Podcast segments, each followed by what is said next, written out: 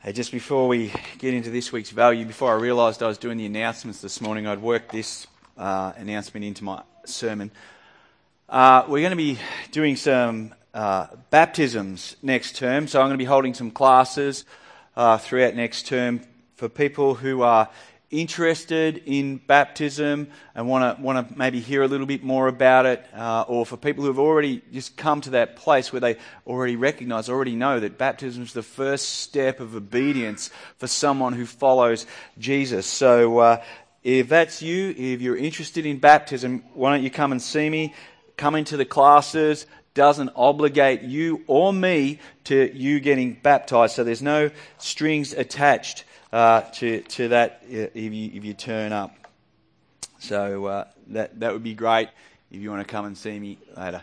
Hey, uh, let's get into it. For the last five weeks now, we've been rolling through uh, looking at discussing values that, that say uh, to us and help us create and sustain, if you like, an environment where we know Jesus in an increasing measure and out of that, uh, the more we get to know Jesus, in an increasing measure, we are, strengthened and have the confidence and even the desire to then go and make Jesus known to others. Like that's, that's, our, that's our, our vision and our mission uh, to know Jesus and make him known.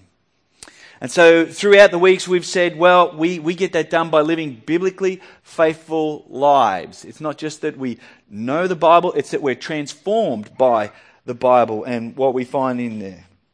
We, we, we have our lives founded and formed in Jesus. We live lives of renewed worship and, and prayer that see Jesus as the focus of both of these activities.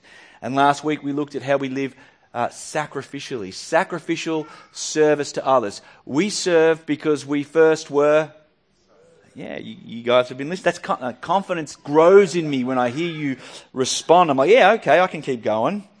So this week, what we're looking at is the value of being exceedingly generous. This is the kind of generosity that seeks to ensure uh, that out of what we have, the needs of others are met when they can't meet those needs themselves. To bring about, to bring about healing, to bring about the praise of God this kind of generosity, this exceeding generosity, is an intentional heart condition that organizes its material life to be in regular and responsive rhythm of generosity. And just like service, its motivation is experiential because, because we have been the beneficiaries of God's uh, exceeding generosity to us. We have a transformed attitude in our heart that allows us to be, to be willing, to be joyful, to be eager, to, to be this, this cheerful giver uh, when it comes to our own generosity. This attitude of generosity flows out of us to the degree that we perceive and have encountered God's generosity to us.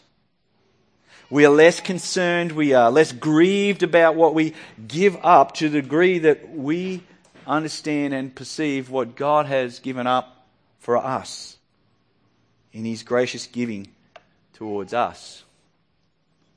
Generosity, Paul says in 2 Corinthians 8 8, is not something that he can command or anyone can really command.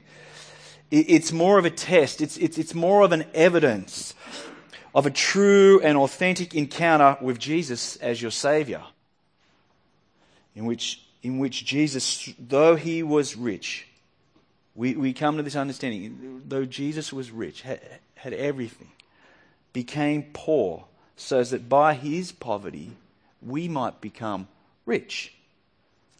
Paul is explaining the gospel here in terms of effective, in terms of transformative, uh, effective generosity. He is saying that if you have encountered and understood the generosity of God in Jesus, then there should be an evidential shift in your attitude towards generosity.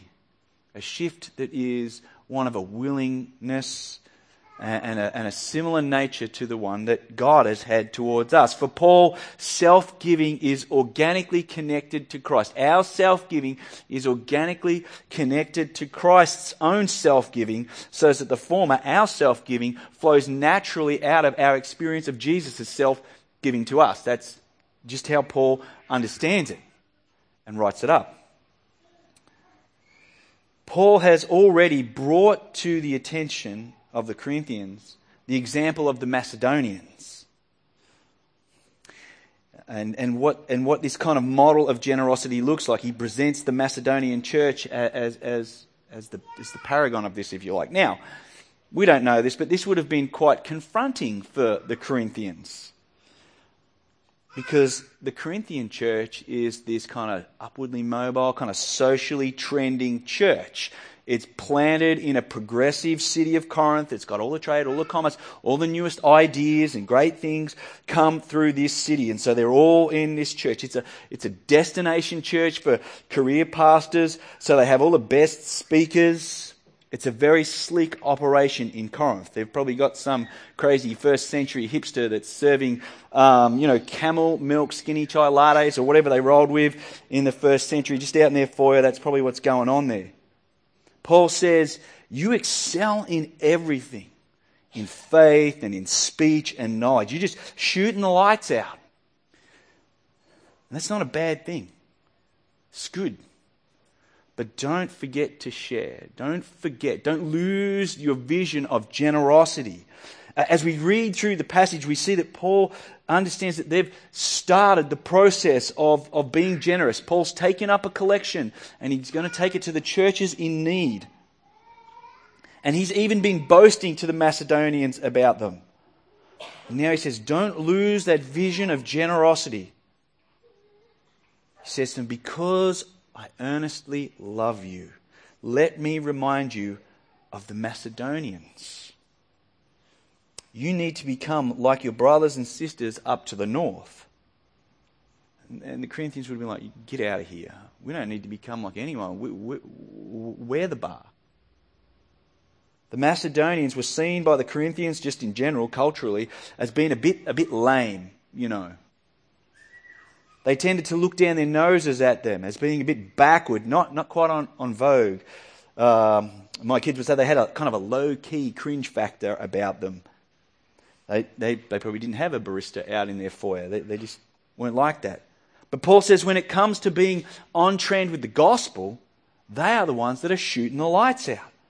Their lives are not governed by what they lack from a worldly perspective, but what, they have received from a spiritual perspective, from an eternal perspective. That's what's governing their lives poor and struggling that they are, they see themselves as rich beyond compare. Their abundance, their, their, their joy is in the giving themselves to the Lord. That's where they find their richness. That's, that's, that's where they find great wealth, is actually being in relationship with Jesus. And out of that relationship flows a heart for the needs of the church The church that Jesus died for, the church that, that rises up out of, out of the profession of the gospel about who Jesus is. As Jesus emptied himself of his riches to bring to life the church, so they in turn give at a level which they can to love the church and its ministry of the gospel and its ministry of graces toward people. When Paul says they gave beyond their means, he is saying it was costly and unexpected. Like, you didn't think those Macedonians were going to be the ones who, who'd lead the way in this, but they are. If anyone had a case not to give, it was them. But their abundant joy that exists, even in hardship, this, this giving themselves to the Lord first, has overflowed in a wealth of generosity. It's an attitude of their heart. This is not a numerical statement that Paul's making, but an attitudinal position. The wealth was already in their hearts. Their wealth is that they know Jesus, they're connected to Him, and now their hearts overflow, well up in gratitude, in actions of readiness to be generous.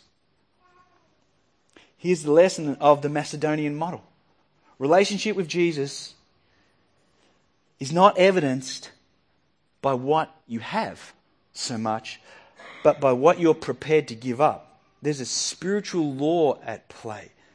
Generosity is an evidence of a transformed heart that understands that we don't really actually own anything. We are merely stewards of God's grace to us, however it comes to us, in word and deed. Paul finishes with a quote from Exodus 16 18 to, to push this home. As it is written, whoever gathered much had nothing left over, and whoever gathered little had no lack.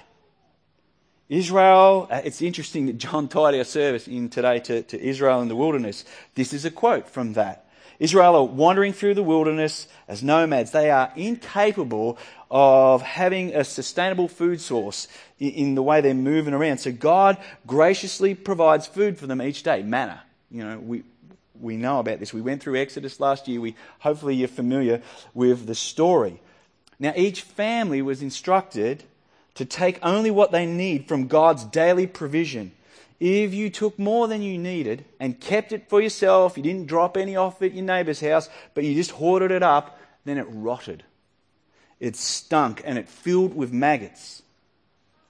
Paul is saying, God is the giver of all you need.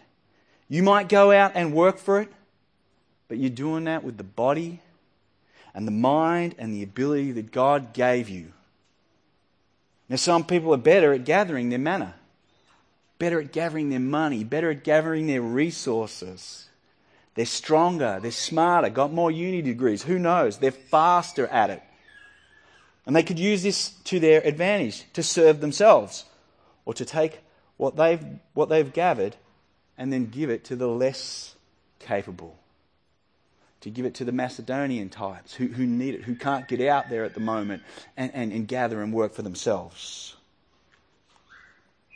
In God's grace, you have been able to gather much if that's you. And that's not a bad thing. But it's what you do with it that reveals where your heart is. Do you, do you store that up just for yourself, or, or are you in mind to share, to be generous? Keller points out, he comments on this. He says, There's a spiritual law here. Gathering for oneself alone is a stench, it will rot your soul. There's a danger in not having a generous heart, that you begin to stench it up. Your wealth rots your soul because it has become more important to you than the giver and what the giver wants to do with his gifts, and that is that everyone's needs would be met. It's become more important to you than the giver who gave to you so that you could image his generosity. So that if you're someone who can accumulate wealth because God has enabled you to do that, then you would say, you know, you give generously of that. To take care of the weak, the needy, and perhaps just the plain unlucky. Like, do you think that you organized it that you would be born here in middle class Australia and not in Bangladesh? You didn't do that. God did that. So that He could, in you, demonstrate how people that are connected to Him selflessly, uh, joyfully, eagerly give to those who are in need. And in doing so, we point beyond ourselves to God, who is the giver of all things. Creates in us a generous heart.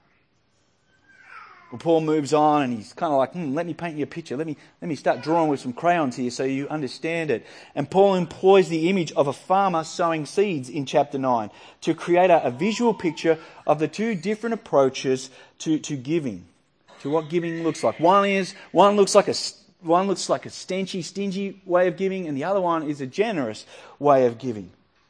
One is exceedingly generous, the other is stingy and calculated.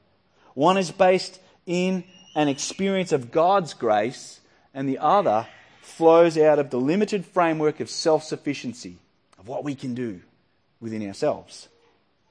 This is this, this little section here in chapter 9 is more like a proverb than anything. It's a proverb based on farming practices.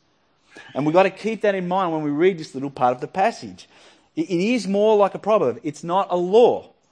It seeks to create a life principle, not, not, a, not a law. It's not cause and effect. It's teaching us something about our heart.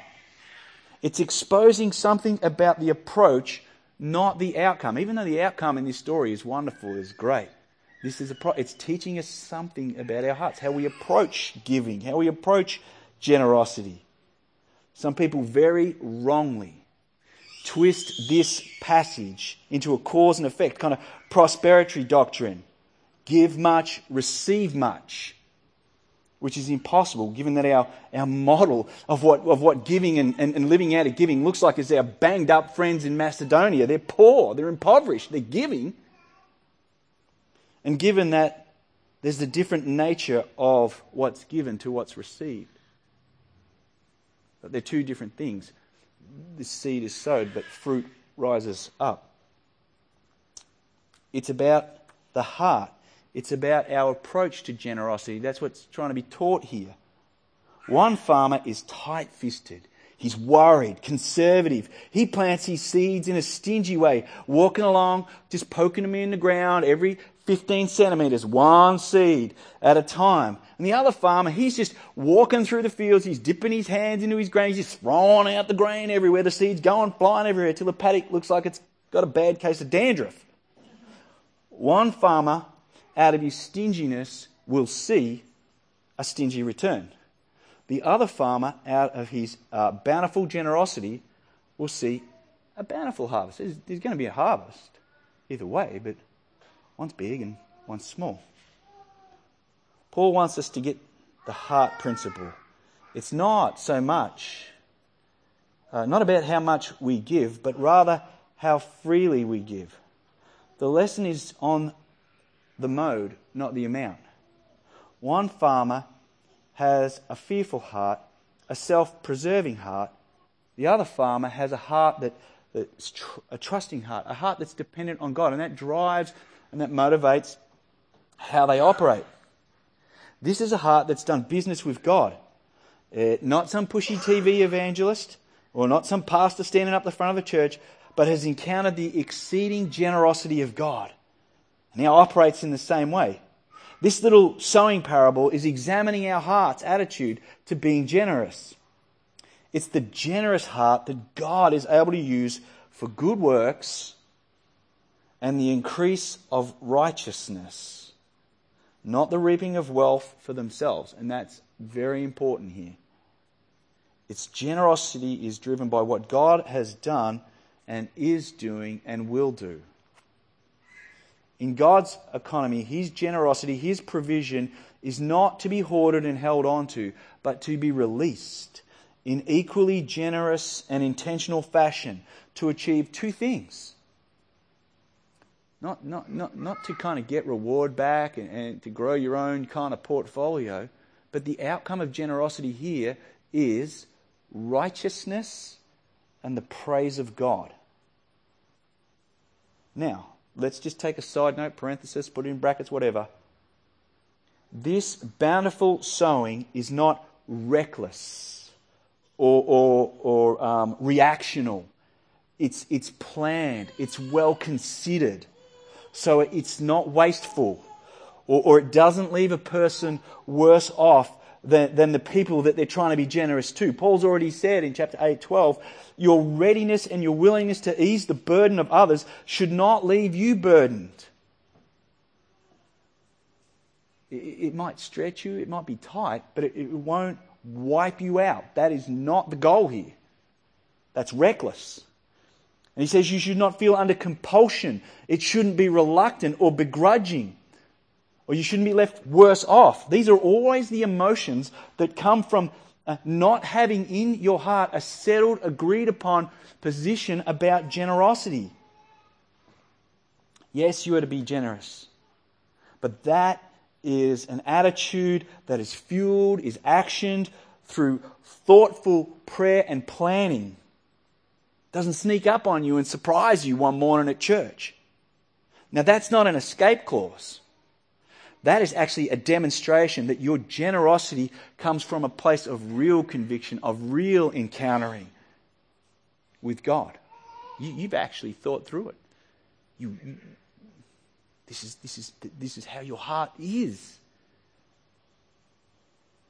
It's not because some whack job pop cultural kind of TV evangelist or pastor has manipulated you or whatever.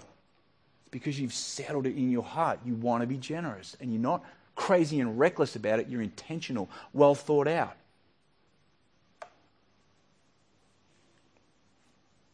Out of the parenthesis, back to, back to what generosity tries to achieve or is achieving, and that is righteousness and the praise of God.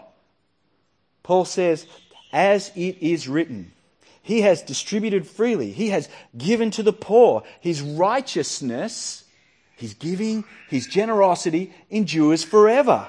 He's quoting from Psalm 112. Generosity has an intended outcome of righteousness. Now, when we think of righteousness, we tend to think in the categories of moral goodness. Or even we might think in the categories of, of justice, of people getting what they deserve. But that is not how the Old Testament thought about justice, where, where this, this psalm is quoted from.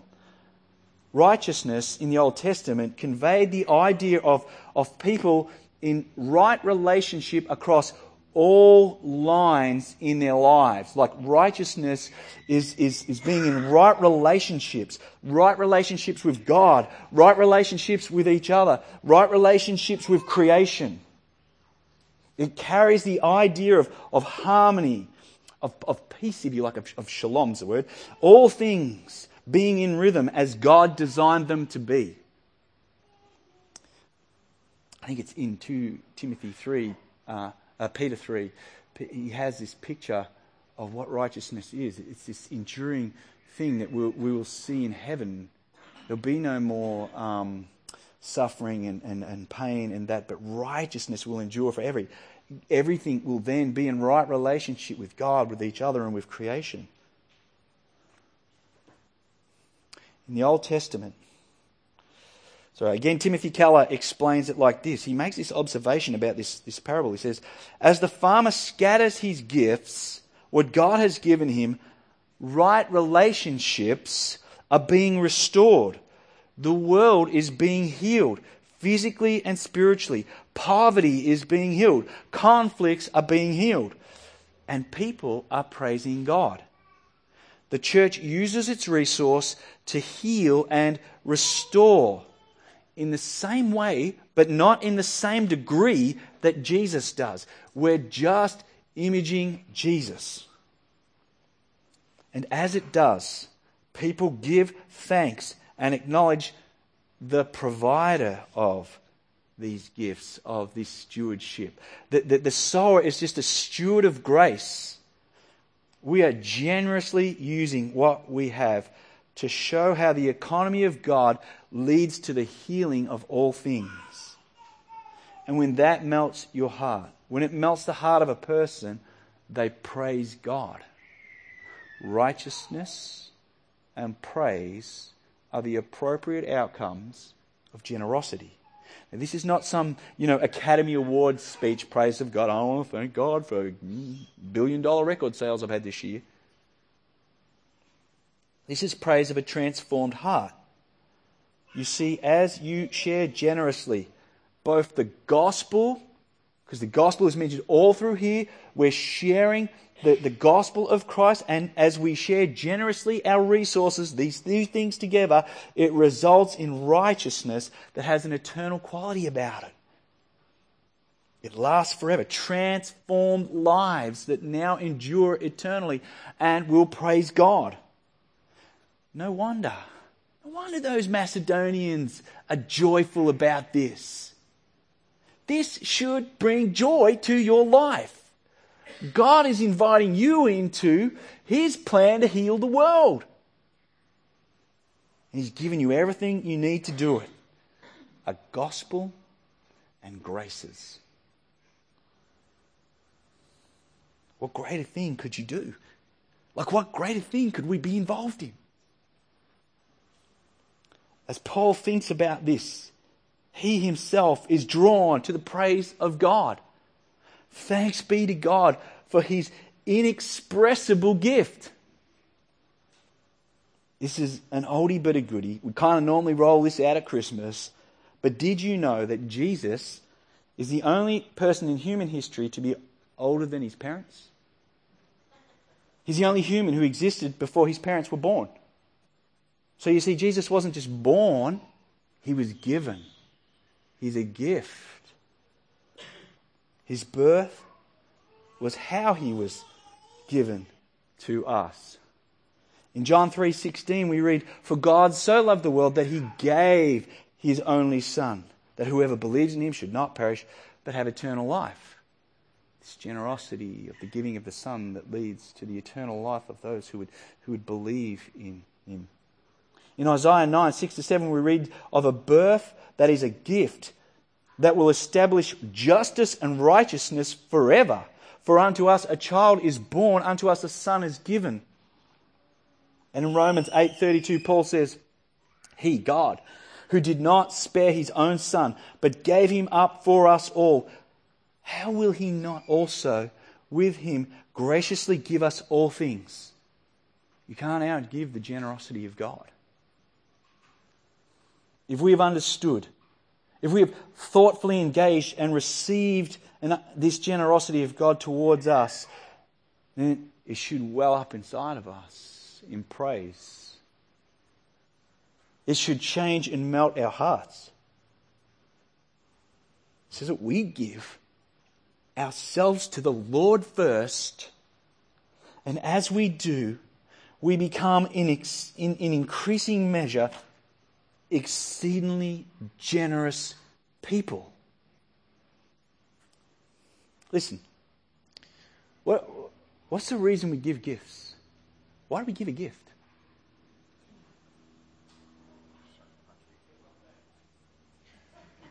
What was that, Julian? Get out.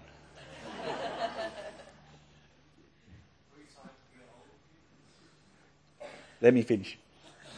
Uh, it was a rhetorical question. You weren't supposed to engage. We were mentally thinking, oh, why do I give gifts? Well, birthdays, Christmas. Yep, great. Hey, some of the reasons why we give gifts is to right a wrong, to heal a relationship that we have wounded through our own self centeredness. Uh, Sandy, my wife, works in an industry that profits most from this. She's a florist. So when a husband realizes that he's been a jerk to his wife, in he slinks to buy a gift to make things right. Gifts heal wounds. That's what we hope. At least that's what they seek to do.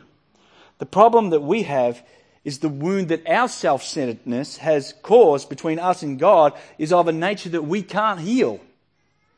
We have nothing to offer God to make peace, to make things right. Anything that we would drag up to offer God would be like dragging some of the old rotted roses out of the back, the bin at the back of Sandy's shop and wrapping them in a bit of newspaper and saying, Ooh. But God and His great love, seeing our incurable and indifferent hearts, that condition moved toward us in exceeding generosity, in selfless love, and gave His Son in exchange for our rotted roses. His life given in such a way that it would bring life to us and it would heal our hearts.